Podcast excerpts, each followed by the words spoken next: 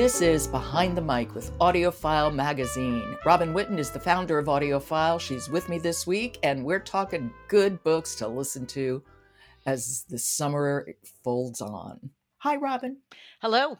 So we've had three mysteries, one history. Um, I'm still in the mystery bent. Yes. But again, a long running series. I guess that's a theme here.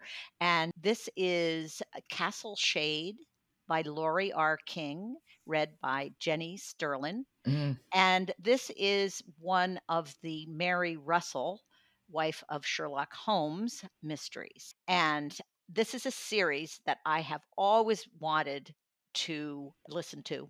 And I am so excited that I had a chance to, to listen in on this one.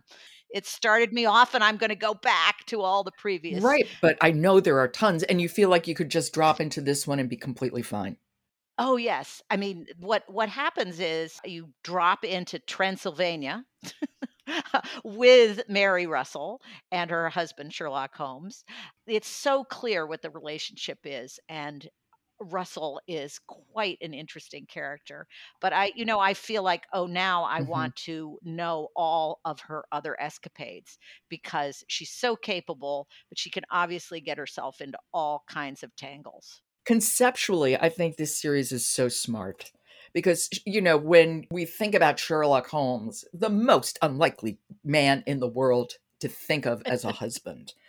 But in the character of Mary Russell, Laurie R. King really created a character that makes perfect sense Yes. with Sherlock Holmes. And and they add to each other, which is very nice. Yeah, very interesting. The relationship of this couple. Here is Russell, who is 25 years Holmes's junior. And Yeah, I don't like that part so much, but well, but it's a personal Yeah, thing. Go yeah, ahead. but you know, she's a lot younger and he but the the two of them in this there's there's just a tremendous amount of of personality. Mhm. And Jenny S- Sterlin has done all of the audiobooks in the series. And if you want to go back, I think the first one is The Beekeeper's Apprentice, which must have been how their relationship started, I'm guessing. Um, I don't know, but I guess I'm going to go back and find out.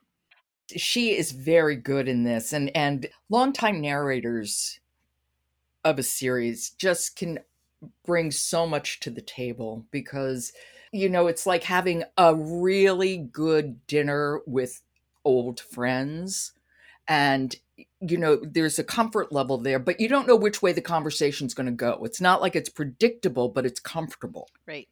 does that make sense Oh, it does. Yeah. But it's interesting. I should say a little bit, uh, we should talk a little bit about the plot here, because I do think that people who like fantasy and uh, vampires will enjoy this because it's set in Romania, Oh. Transylvania. It's set at Castle Bran, and that is a true fortress of towers that is known as Dracula's Castle. So it's a real place. We learn all about the architecture there are all these superstitions and various things in the village of what the townspeople think has been going on with hauntings and possible vampire. And it's so cleverly done. well why don't we hear a little Yes. Russell awakes from a, a like a nightmare, but it is foreshadowing everything about their arrival in Transylvania. This is Castle Shade by Laurie R. King, read by Jenny Sterlin. I ripped myself from the fever dream somewhere west of Ljubljana. My face was pressed up to a window, as it had been in the dream. Outside was the same mist soaked night, the same eerie glow of a full moon. I jerked upright and thrust out my hands, turning them over, back and front, but even in the near dark, I could see they were perfectly clean. There were no red and dripping stains gloving the skin. And no wolves, I thought, chasing after the smell of blood on my hands. The pack's vivid howls merged into the distant rise and fall of a passing train's whistle, while my horse drawn carriage and its sinister driver became, reluctantly, an aged train compartment behind a steam powered engine.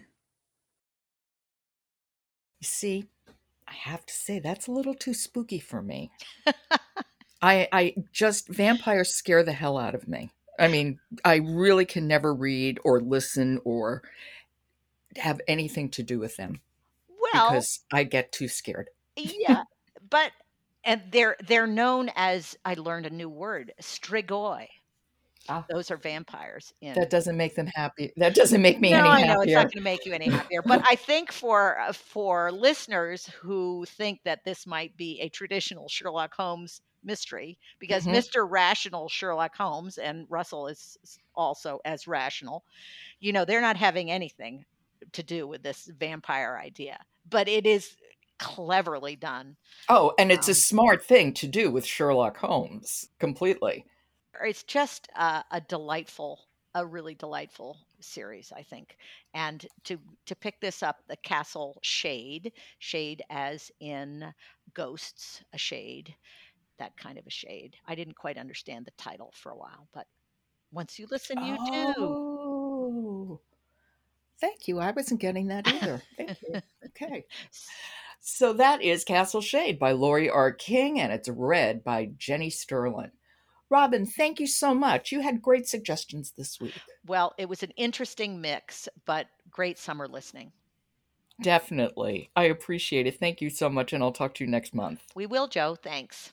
Behind the Mic is supported by Graphic Audio, a movie in your mind. Try a radically different audiobook. Dramatized adaptations produced with a full cast, cinematic music, and sound effects. Action adventure genres like fantasy, sci fi, comics, horror, westerns, and more. Find out all about them at graphicaudio.net. Behind the Mic is produced by Jessica Lockhart. Robin Whitten, Michelle Cobb, Emily Connolly, and Ellen Minskoff are contributors. Jennifer Dell is our editor. The music is William Ross Chernoff's Nomads Four Way. And I'm your host, Jo Reed. Good listening.